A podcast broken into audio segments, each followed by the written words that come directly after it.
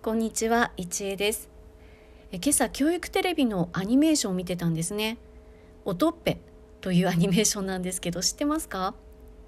？5分くらいの短いアニメなんですがその中で主人公がとあるキャラクターに話しかけるんですよ。一緒に遊ばないという意味なんですけど一緒に DJ プレイしない？って釣れない感じのキャラクターに話しかけるんですよね。でそのキャラクターがこう答えてたんです。そういうの僕大丈夫なんで。もう私衝撃的でしたね。NHK のアニメでもこの大丈夫の使い方するんだ。もちろんその言葉そのセリフを言わせることでそのキャラクターの性格が際立っているんですけどそういうの僕大丈夫なんで。これ直訳すると「ノー」ですよね「いいえいりません」「いいえそういう遊びしません」って断っているってことですよね。その断るのをちょっとこうニュアンスを柔らかくして「大丈夫」という言葉を使って断ったんですよね。でもこれ紙に書いたりとか文字に起こしたりするとそういうの大丈夫なんでこれを文字で見たとしたらその前後が全くなかったとしたらどういう意味にとりますか？そういうの大丈夫なんで。そういうのできます。やりたいです。という意味にも取れますよね。でこれをニュアンスつけてそういうの大丈夫なんで。っていうかあそういうの大丈夫なんで。っていうかで意味変わってきますよね。ああ日本語って難しいなと思いました。というかどんどん難しくなっているような気がします。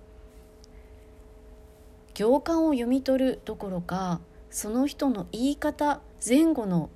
話の流れで同じ言葉を使っても意味が真逆になってしまう。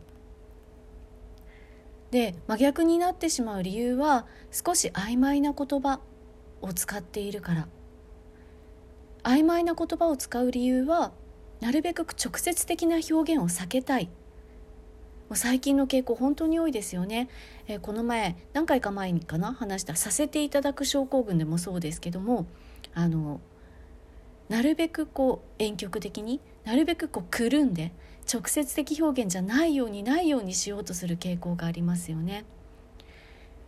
まあ、だからといってあのどうなんだろうとも思ったんですがこの前同じ「大丈夫」という表現で私聞き直したことがありましたうちのメンバーがあの事務所に来ていて一緒にお弁当を買ってきて、えお昼ご飯を食べながらミーティングをしたんですね。もちろんソーシャルディスタンスは保ちながら。まあ2メートルは離れられなかったけど1.5メートルぐらい離れて、えー、ミーティングランチミーティングをしていたんです。でお弁当とお茶で割とこうお腹はいっぱいになっていたんですが私が食後にコーヒーを飲みたくなったので、えー、のコーヒーを入れることにしたんですね。でもあの2人とも「お腹いっぱいだね」とか「お腹タプタプだね」という話をした後だったので私はこのように聞きました「コーヒー飲める?」って聞きました。だ彼女は何と答えて「あ大丈夫」って言ったんです。まあ、そのニュアンスからいらないって意味だろうなとは思ったんですけど私が飲めるって聞いたもんだから大丈夫飲めるよっていう意味かもしれないと思って一応聞き直しました。それはいらないっていうこと？って聞き直したんですね。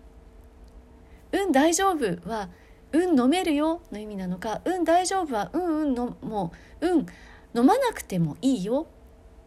っていう意味なのか迷ったんですよね。同じ大丈夫でもイエスなのかノーなのかどっちにも取れる。本当に難しいなと思いました。うんうんいらないっていう直接表現よりもうんうん大丈夫っていう方が相手を傷つけないような気がするんですよ。でもどっちか分かんない時もある。こうやってどんどんどんどん回りくどい表現直接的に分からない表現をしていくようになってるんじゃないかなと思います。これ例えば翻訳機能を使うとどうなんでしょうね。真逆の翻訳にならないのかな。ね試してみたことないですけれども。翻訳って例えば書いた文章だとそのまんま訳すでしょう。ね、自動翻訳機能だとどうなるんでしょうね。あもちろん人間が翻訳する場合はその人間による解釈だと思うんですけれども場合によっては人間が解釈しても真逆になる可能性ありますよねそんなことを考えましたあのコーヒー飲む飲まないぐらいならいいんですけれどももしかしたら大丈夫って、えー、気を使って答えた答えが真逆に取られている可能性もあるかもしれません。ではまた。